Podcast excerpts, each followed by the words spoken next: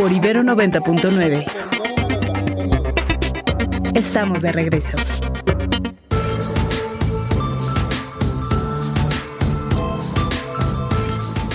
8 con 13 minutos y nos vamos con Ernesto Sori la mañanera de hoy. ¿Cómo estás, Ernesto?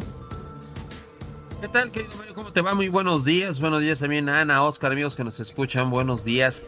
Hoy el presidente inicia su conferencia pues con mucho ánimo, tanto ánimo que incluso pues se atrevió a mencionar una vez más su frase que ya muy recordada en varias ocasiones en las conferencias matutinas en donde dice que lo mejor es lo peor que se va a poner.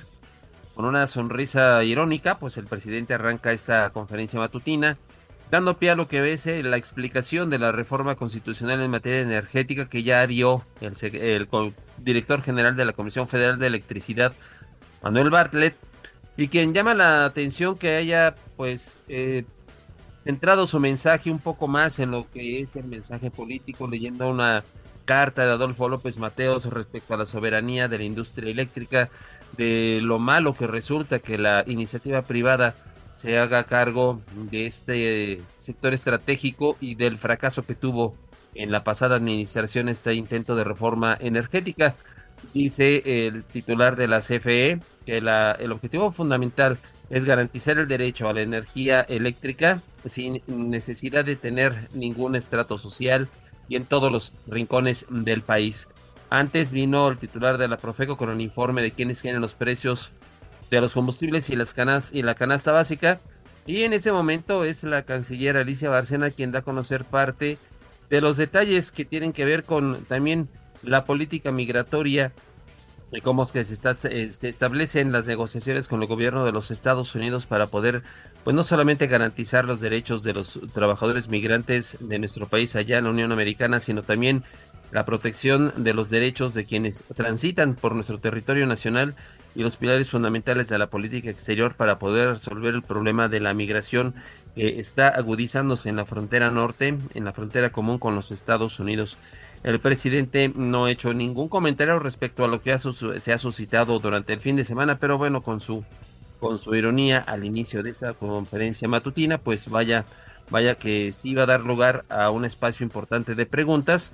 Y también eh, anunció que una vez que concluya su conferencia, que se antoja muy larga, pues irá a Oaxaca para inaugurar ese rompeolas que forma parte del proyecto transísmico y que permitirá una pues ventaja comercial de México una vez que se haya concluido con todo el proyecto que se tiene en la región del Istmo de Tehuantepec. Y eso es parte de lo que va de la conferencia matutina allá en Palacio Nacional, mi querido Mario.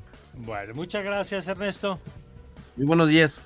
Vamos a ver ya que termine este tema, eh, esto que está exponiendo en la parte de preguntas, porque bueno, pues, todo lo que hemos ya reportado que ocurrió el fin de semana con esa explosión de la publicación de los teléfonos, sobre la que seguramente hay una nueva editorial del Wall Street Journal también, un artículo criticando la política de seguridad del presidente, no en el mismo, ya sin revelaciones, pero digamos que sigue el tema creciendo, no solamente en México, sino en la conversación de los medios influyentes de Estados Unidos, lo mismo el Wall Street Journal o el otro. Pero mire, ahorita le vamos a poner el audio, en unos minutos le vamos a poner el audio del presidente en donde eh, habla de esta frase que le decía ahorita Ernesto que le gusta utilizar al principio. Pero bueno, se la vamos a poner en un momento, sino mientras vamos con Oscar y con Ana que nos tienen más noticias.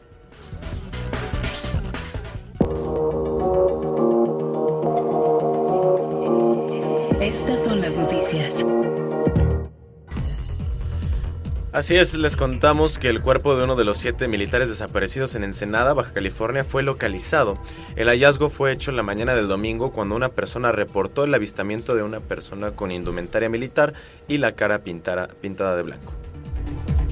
El presidente Andrés Manuel López Obrador inauguró este domingo el acueducto Yaqui, una obra hídrica que resuelve el grave desabasto de agua en 50 comunidades rurales, pobladas por 40.000 indígenas que habitan al sur de Sonora.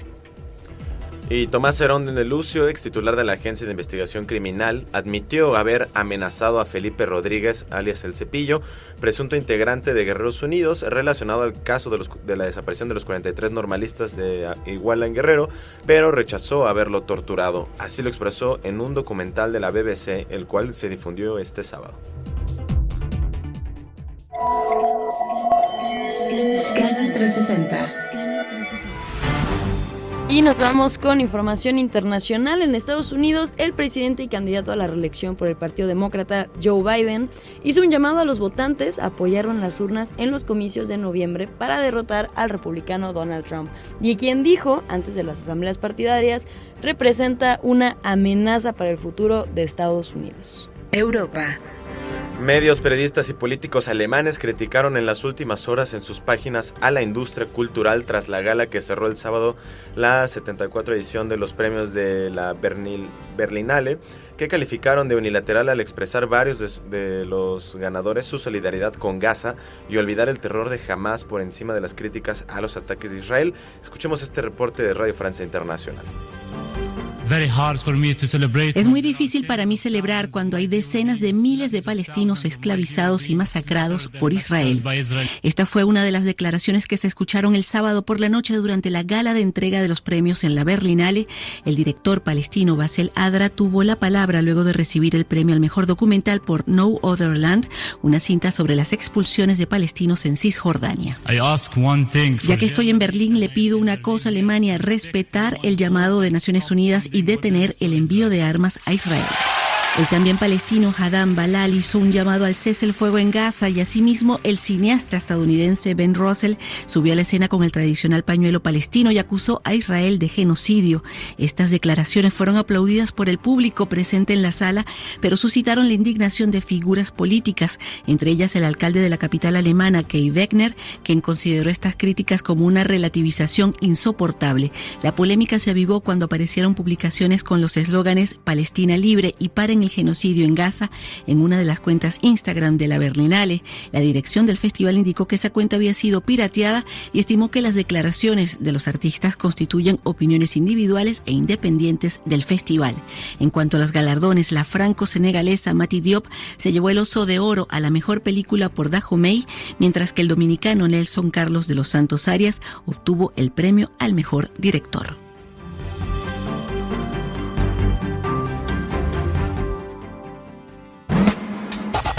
El mundo a través del deporte. Crack 90.9. Y ahora sí, vámonos largos y tendidos con información deportiva. Buenos días, Omar.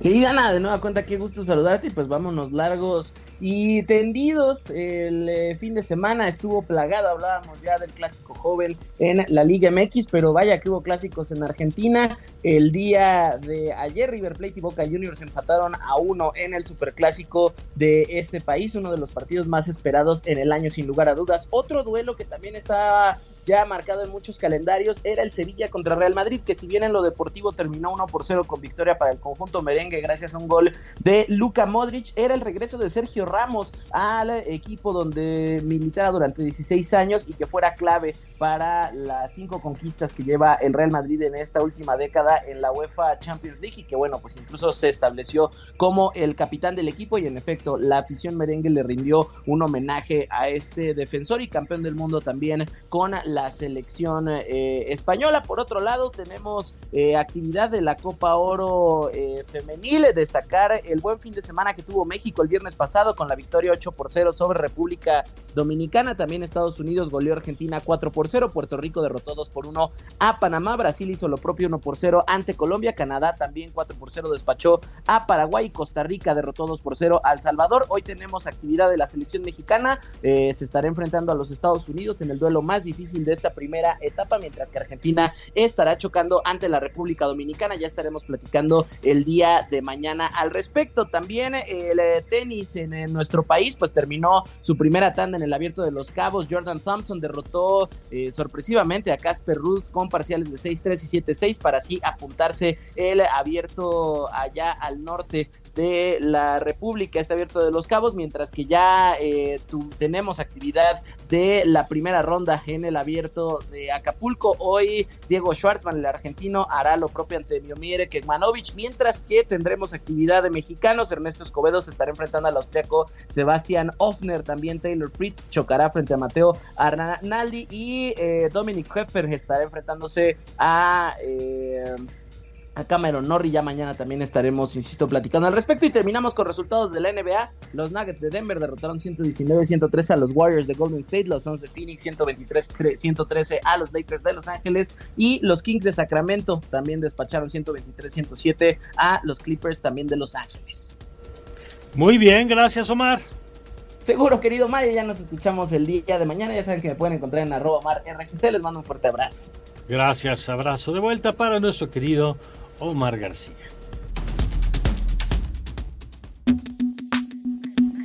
Animal político.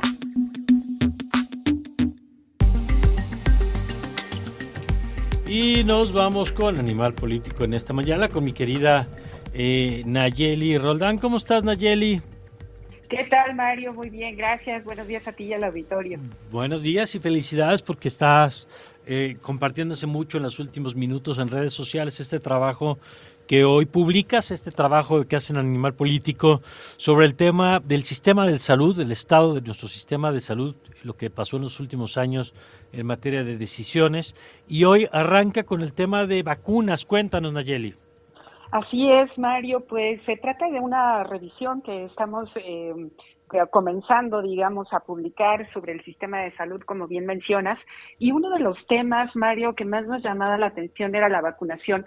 Recordarás tú, y por supuesto el auditorio que nos escucha, que eh, desde hace décadas, hace tres décadas que comenzó una estrategia de vacunación en el país que había dado muy buenos resultados. Creo que eh, mi generación, quienes tienen más de 30 y 40 años, crecimos con eh, vacunas en la escuela, vacunas en los centros de salud, es decir, eh, había esta cultura y sobre todo había esta disponibilidad de los biológicos de manera permanente. Sin embargo, Mario, también recordarás que al inicio de esta administración comenzó a escucharse muchas eh, denuncias del sector salud y de padres de familia de que no encontraban vacunas en los centros públicos de este país. A partir de eso, Mario, pues comenzamos a preguntarnos por qué. ¿Qué es lo que había fallado para que esto ocurriera eh, desde, el desde el principio del sexenio? Aunque eh, la respuesta del gobierno siempre fue que la baja de vacunación se debía a la pandemia. Lo que hicimos, Mario, fue revisar eh, con muchísimas solicitudes de información y herramientas como Compranet, donde se publican todos los contratos del gobierno fue revisar esta información y tratar de encontrar eh, las razones de por qué no hubo vacunas. Y lo que encontramos, Mario, fue demoledor. En realidad, el gobierno, por sus políticas de austeridad, por primera vez en 30 años, no compró la vacuna BCG para recién nacidos que los protege contra tuberculosis en 2019. ¿Esto qué implicó, Mario? Solamente en el caso de esa vacuna, que en 2019 eh, quedaran sin vacunar 532 mil niños recién nacidos en este país. En 2020, ya con la pandemia, el número ascendió a 1.556.000. ¿Esto con qué se compara, Mario? En 2018, apenas los que se habían quedado sin esa vacuna eran 69.000 pasamos de 69 mil en 2018 a 532 mil recién nacidos sin vacuna. Esto fue una cobertura del 76%, la más baja registrada desde 1992, Mario. De ese tamaño estamos hablando eh, las, las bajas. Lo mismo pasó con la vacuna DPT, lo mismo que es contra difteria, eh, tétanos y toserina. Lo mismo pasó con la vacuna contra sarampión. ¿Y a qué se debió, Mario? A que compraron tarde también. Eh, no solamente no compraron esas vacunas de BCG en 2019 y DPT, sino que para 2020 habían comprado tarde. Las vacunas llegaron hasta diciembre de 2020. Sí, Mario. Veo, Nayeli, en la nota que el tema es eh, no solamente la cantidad, porque en algunos casos gastaron más incluso que en gobiernos anteriores. El tema es que el gasto no corresponde con la cobertura. Exactamente, Mario, exactamente. Eso se debe en gran medida a los precios, por supuesto, con los que adquirieron las vacunas, que fue más caro que en años anteriores, y se debió justamente a que compraron tarde. ¿Por qué? Porque los biológicos, Mario, eh, son em, em, artículos, digamos, que eh, los manejan laboratorios internacionales que surten literalmente a todo el mundo. Entonces, los gobiernos tienen que apartar literalmente el número de dosis que van a requerir con un año de anticipación, porque además los biológicos pueden tardar eso en producirse, no es como producir zapatos, ¿no? Entonces, por eso se tiene que hacer con anticipación. Si se hace tarde, cuando el gobierno llega a comprar los biológicos de manera tardía, los grandes laboratorios ya tienen apartados sus producciones. Por eso es que, uno, aunque quieran entregar biológicos en ese momento, no iban a poder porque tardan un determinado tiempo para producirse. Dos, se compra a un precio distinto, porque no es lo mismo apartar, incluso hasta nuestras propias finanzas, estamos de acuerdo, no es lo mismo comprar un artículo que compraste el año pasado a un artículo que lo quieras comprar hoy. Siempre va a tener un, un costo mayor y cuando se compra este o se quiere adquirir de manera inmediata, pues eso va a tener un mayor costo. Por eso es que incluso el gasto, no, el ahorro más bien no existió. En 2019 se gastó 24% más que en 2018 y se compraron menos vacunas porque justamente se compraron más caras, Mario. Bueno, ¿quién es responsable de esto? Porque yo creo que una de las eh, si hay un tema donde hay efectos concretos de la mala administración pública, pues es en el sector salud. Yo creo que cualquier mala gestión tiene consecuencias y además hablamos de bienes que son de todos. Pero si hay alguno sensible, pues es el de la salud. ¿Quién es responsable de que no se hubieran adquirido o se hubiera adquirido tarde? Claro, Mario, eh, algo muy importante, eh, justo que esto que mencionas. En primera, eh, se trata de la política de austeridad que ha sido una prioridad del presidente Andrés Manuel López Obrador y que esos intentos de ahorro fueron establecidos en la ley incluso y también en sectores como la salud. A partir de eso, en, en ese entonces, la oficial mayor eh, Raquel Buenrostro era la encargada de hacer estas compras eh, centrales, digamos, eh, centralizadas, perdón, o sea, solamente ella podía hacer compras, pese a que en, en, cuestiones tan específicas como las vacunas o las medicinas se requiere cierta experiencia ya y que era un campo ganado por parte del IMSS, sobre todo que se había encargado de hacer las compras centralizadas y en el caso de las vacunas del CENCIA. ¿Qué pasó, Mario? Que esas compras fueron centralizadas en Hacienda, pero además hubo un personaje que nuestro auditorio también recordará eh, bastante bien, el subsecretario eh, de Salud Hugo, López Gatel. El entonces subsecretario Hugo López Gatel fue una pieza fundamental para las decisiones que se tomaron incluso desde la Oficialía Mayor para las compras. Eh, fuentes que consultamos, tanto de la industria como de gobierno que estuvo en ese proceso, eh, nos confirmó que la industria se había acercado tanto a Raquel Buenrostro como a Hugo López Gatel para la adquisición con tiempo de los biológicos y ambos argumentaron que lo harían después, que ellos conseguirían mejores precios eh, sobre todo, incluso desde 2019, dijo Hugo López Gatel en eh, la Organización Panamericana de la Salud, que gracias a ese mecanismo México podría conseguir mejores precios. Y se mantuvo en esa idea eh, durante 2019 y luego ya cuando se dieron cuenta que no podían conseguir esos precios, pues empezaron a buscar proveedor y no hubo proveedor en 2019, compraron hasta 2020 y además también otra cosa importante, Mario, es que eh, decidieron inhabilitar a un proveedor, era el único que tenía los permisos sanitarios para importar BCG, por ejemplo, hepatitis B. Lo inhabilitaron porque incumplió con, con entregas eh, de, vacunas durante el último trimestre de 2018, lo cual uno diría, bueno, está bien, si un proveedor no cumple, pues eh, requiere una sanción. El problema, Mario, es que el gobierno, la Secretaría de Salud, no tenía un plan alterno para sustituir a ese proveedor que era el único que tenía las vacunas, los permisos sanitarios para la importación de esas vacunas.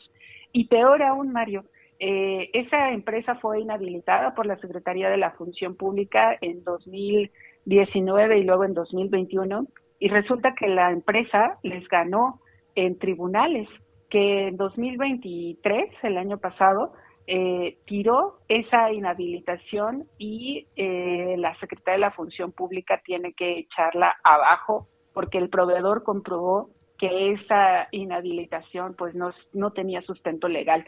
Entonces, digamos, Mario, estamos en el peor de los escenarios porque ya comprobamos que no haber tenido biológicos fue resultado de decisiones tomadas por el gobierno federal en distintos niveles y que eso, Mario, la repercusión es que en primera hubo niños eh, desprotegidos contra diferentes enfermedades erradicadas en el país durante ese periodo que todavía no nos recuperamos, que si bien ya eh, se ha comprado, digamos, este, lo que se necesita. En realidad todavía hay rezagos de niños eh, en algunas vacunas. Y peor, eso significa que si llega una, una enfermedad, que si aparece eh, un, una, si se registran casos de enfermedades erradicadas, al no tener a todos protegidos, pues se puede generar un brote.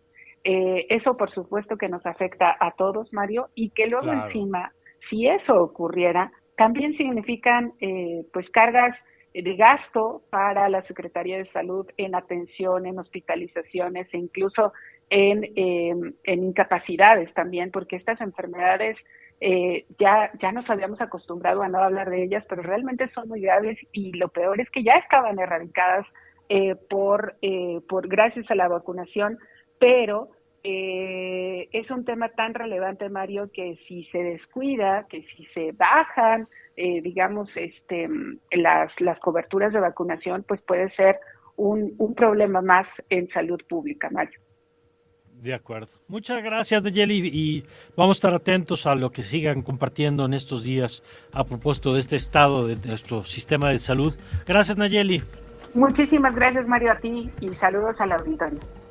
Muchas gracias. Es Nayeli Roldán de Animal Político 8. Vale la pena que usted vea aquí. Ana ahorita nos estaba compartiendo algunas gráficas, algunas tablas. Muy bien hecho, muy documentado todo este tema. 8 con 36. Vamos a un corte. Regresamos con José Medina Mora de Coparmex. Y el tema de las carreteras, estas que ahora va a administrar, darles mantenimiento el ejército. Lo platicamos regresando. Radar. Por Ibero 90.9. Regresamos.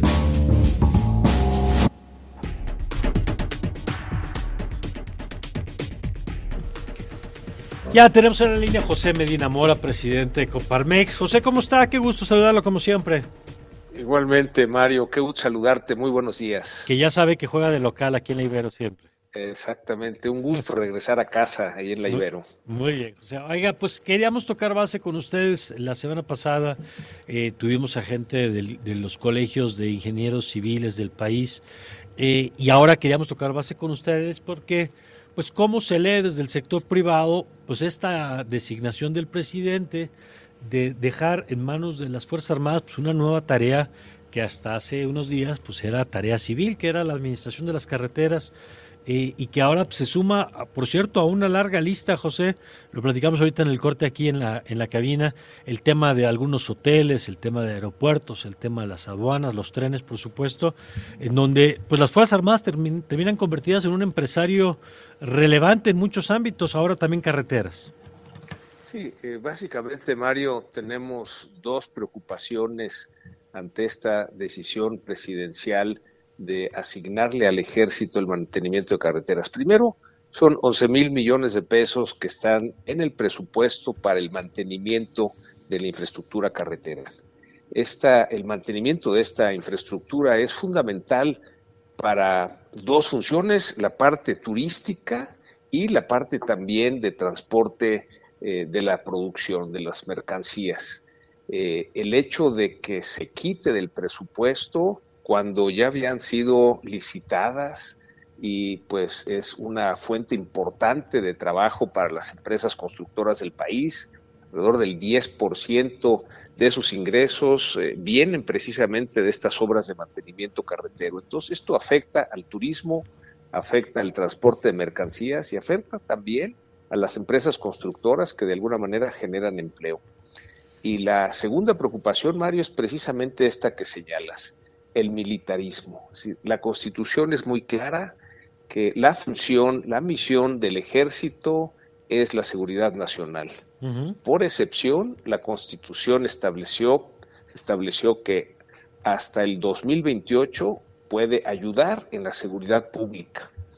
Eh, sin embargo, estas funciones que desde el Ejecutivo le han asignado al ejército, como son construir eh, sucursales bancarias, eh, trenes, aeropuertos, vigilar aduanas, eh, ahora hacer mantenimiento de carreteras, no está establecido en la, en la Constitución como funciones del ejército. Esto distrae al ejército de su función básica, que es la seguridad nacional, y por excepción ahora la seguridad pública. Y cuando vemos, Mario, cómo se ha deteriorado la seguridad.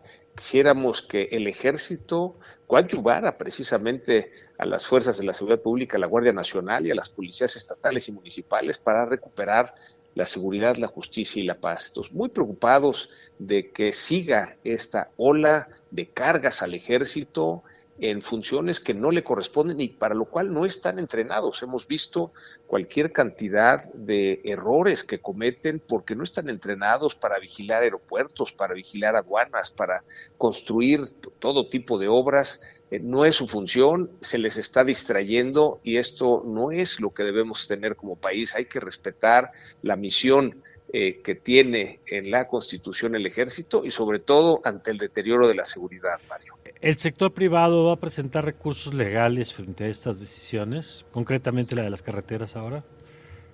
Bueno, eh, finalmente aquí los directamente afectados eh, son las empresas constructoras. si tiene el, digamos, el Ejecutivo esa facultad de una vez que ha abierto licitaciones, cancelarlas. Sin embargo, eh, sí es importante eh, revisar el proceso jurídico, a ver cómo ayudamos a estas empresas constructoras para que no les sigan quitando eh, precisamente obras que es en lo que a eso se dedican. Lo que hemos visto, Mario, es que cada que el gobierno le, le, hace de empresario, pues los resultados no son lo que se requiere y, bueno, ahora al ejército se le piden estas funciones que no es lo que se requiere. Entonces estaremos estudiando, Mario, eh, hasta dónde se puede precisamente con los recursos jurídicos eh, eh, hacer algún proceso que revierta esta decisión. Pero lo pronto, Mario, pues es señalar que esto no es lo que necesitamos como país. Necesitamos que el gobierno, desde luego, norme las condiciones y que sean las empresas las que lleven a cabo la función de ser empresa, en este caso las empresas constructoras, y no el ejército y menos el gobierno. En general, las empresas, cuando el gobierno trata de ser empresa, lo vemos en el AIFA, Mario, eh, requiere un subsidio de cerca de mil millones de pesos por año. Cuando vemos que los aeropuertos concesionados son negocio, producen utilidades que finalmente le dan recursos al gobierno a través de los impuestos eh, entonces, esa es la, función que deben tener. Ahora se ha dicho con esta línea aérea mexicana de aviación que durante ocho años van a tener pérdidas. Finalmente son pérdidas, Mario, que estaremos pagando entre todos con nuestros impuestos. No es la función del gobierno ser empresario. Eh, ¿Hay diálogo, José, en este momento con el gobierno federal?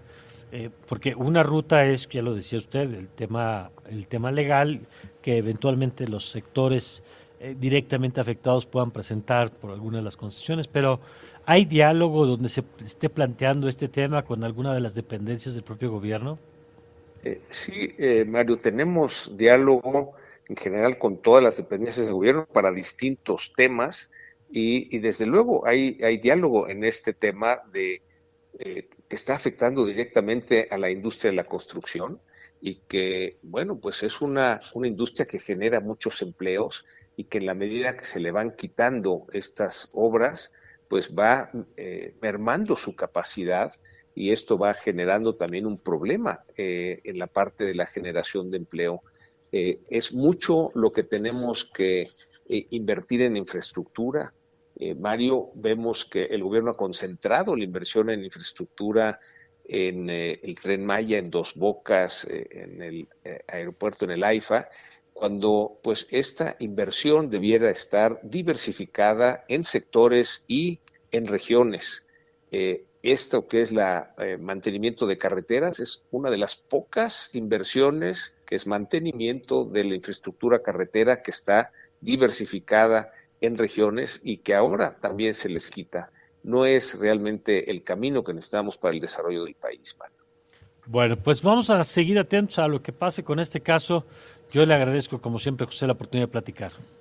Con mucho gusto, Mario. Un saludo para ti, para todo, toda la comunidad eh, de, la Ibero y para todos los radioescuchas. Muchas gracias. José Medina Mora, él es presidente de la Confederación Patronal de la República Mexicana, la Coparmex. Y bueno, pues ahí está esto que decíamos, ¿sí?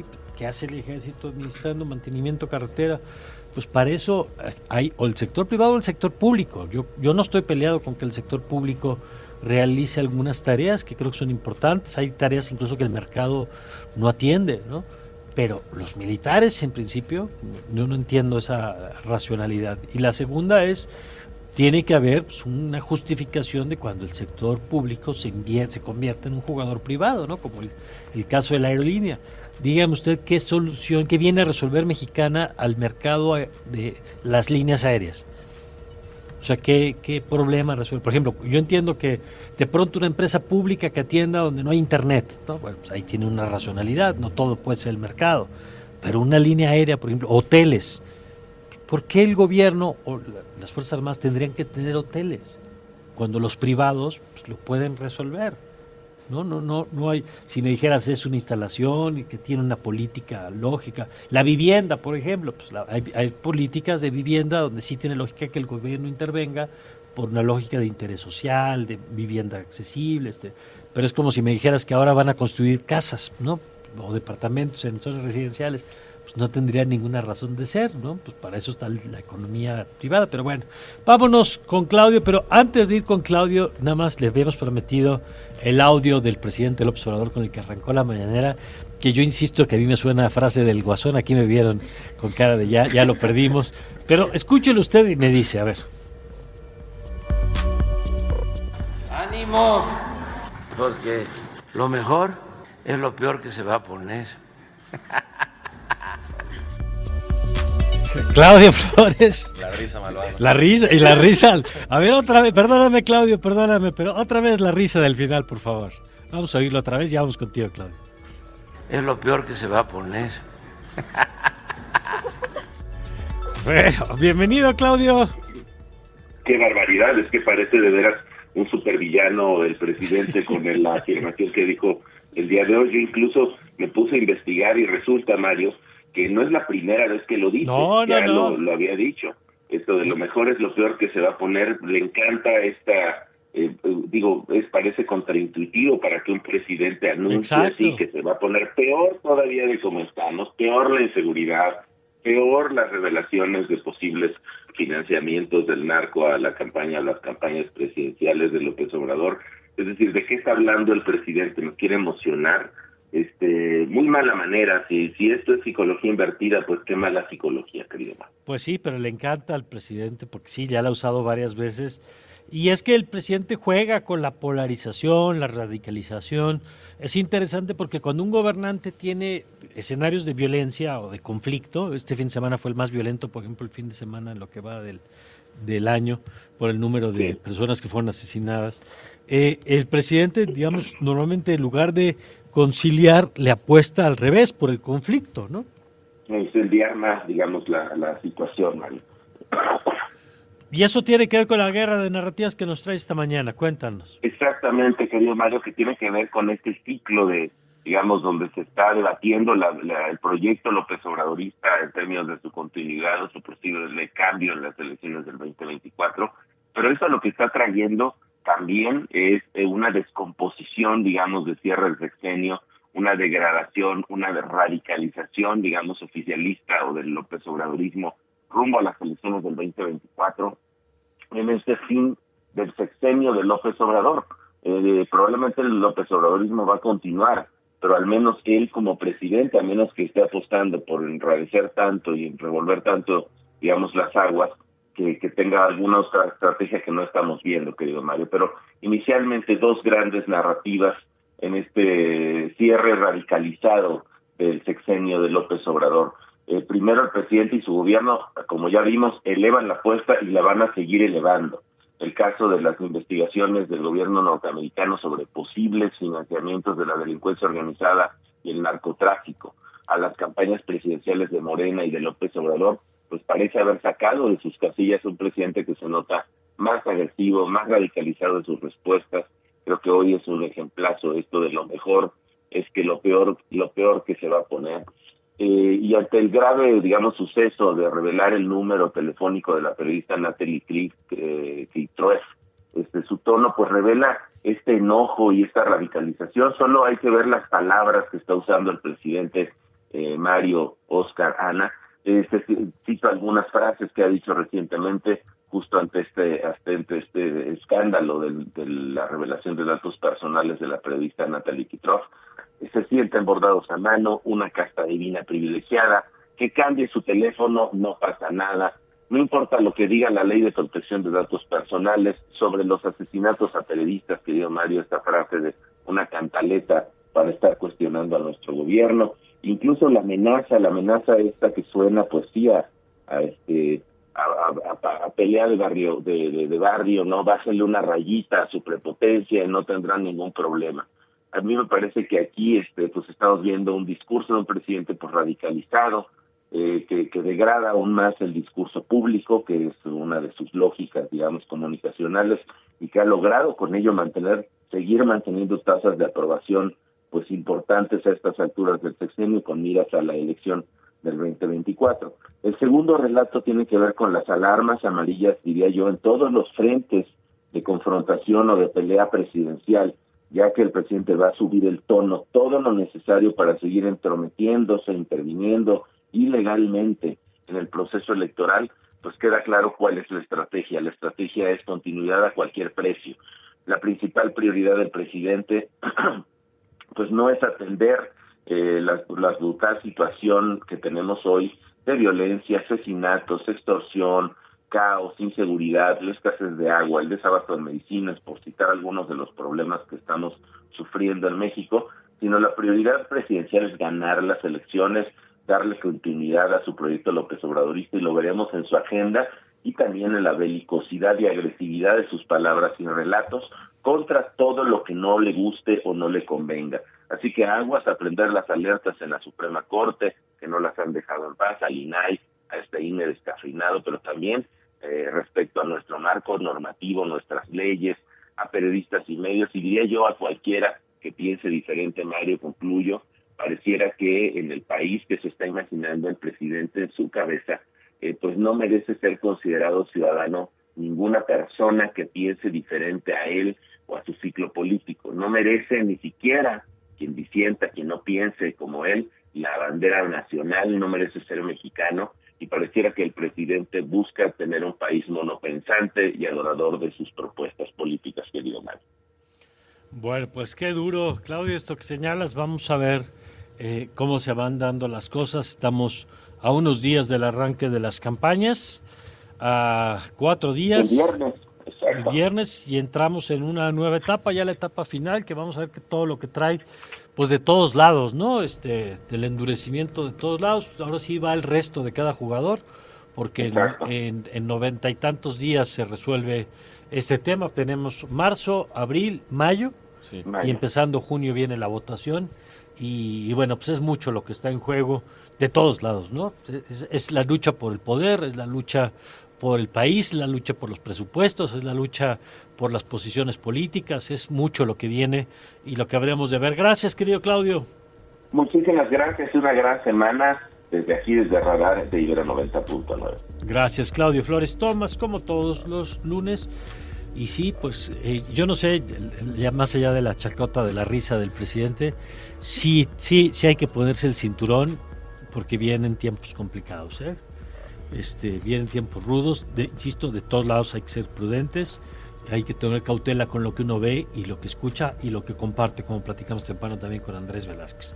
Vámonos con Ernesto, ya en la recta final de esta mañana. Adelante, querido Ernesto. Mi querido Mario, bueno, pues en estos últimos minutos el presidente, antes de tomar el micrófono, dejó que concluyera la presentación de informes, en este caso por parte del representante de la Secretaría de la Defensa Nacional, quien hoy dio a conocer que más de 2.750 sucursales del Banco del Bienestar ya fueron abiertas y están funcionando en todo el país. Con ello, este banco se convierte en el que tiene mayor número de sucursales en todo el territorio nacional. No va a ser solamente, dice el presidente, un banco para dispersar los, recursos, pues, para programas sociales, sino también va a comenzar a trabajar próximamente como una institución financiera y eso se dará a conocer paulatinamente. Después ya vinieron las preguntas, le cuestionan al presidente sobre cuál podría él considerar que fue su mayor aporte en materia de política exterior una vez que concluya su administración y destaca particularmente el haber negociado el Tratado de Libre Comercio él dice que se logró eliminar del capítulo un capítulo referente a la industria petrolera, el cual se había pactado con la anterior administración de Enrique Peña Nieto y que pues obviamente incluía la incursión de particulares de Canadá y Estados Unidos en la industria eh, petrolera de nuestro país, pero que logró que se eliminara de ese tratado comercial. De ahí pues que él considera como su mayor éxito esta nueva firma del TEMEC y también eh, le cuestionan ahorita al presidente si es que él estaría dispuesto a sentarse a dialogar con Javier Milei, una vez que ese ya lo ha hecho con el Papa Francisco y que, con quien ha limado asperezas. Bueno, pues el presidente empieza ahorita a hablar acerca de que la política exterior de México se basa en el diálogo y la buena solución de las controversias a través de esta herramienta. Y es parte de lo que va apenas de la conferencia matutina allá en Palacio Nacional. Gracias, Ernesto. Muy buenos días. Buenos días y con esto nos vamos, Oscar Reyes. Nos vamos, Mario. Muchas gracias a toda la gente que estuvo acompañándonos desde temprano aquí en Radar 99. ¿A ti cuando te vuelven a escuchar? A mí el día miércoles me encuentran nuevamente. Muy bien. ¿Y a ti, querida Raceseña? A mí me vuelven a escuchar hasta el viernes. Gracias a todas las personas que estuvieron aquí. Nos escuchamos, bueno, Radar 99, mañana a las 7 en punto. Muy bien, a las 7 le esperamos. Ana lunes y viernes, Oscar está lunes y miércoles. Mañana tenemos a Sofía. ¿Por qué es así el señor productor? A ver, otra vez. Bueno, ahí queda usted para el recuerdo. Y gracias por sus mensajes. Gracias a Gabriel, o quién es el que teníamos por acá. Gracias, Gabriel. Dice: En un país democrático con los diez contrapesos, la nefasta actuación de este gobierno que nos escribió en el sector salud debería ser castigada penalmente. Bueno, nos vamos. Les dejamos con el de Barán y con eh, Natalia y con todo el equipo del Vórtice. Y le esperamos mañana desde las 7. Yo soy Mario Campos y que tenga usted un magnífico, pero un magnífico día. Ibero 90.9 presentó Radar 99. Con la información relevante que necesitas saber.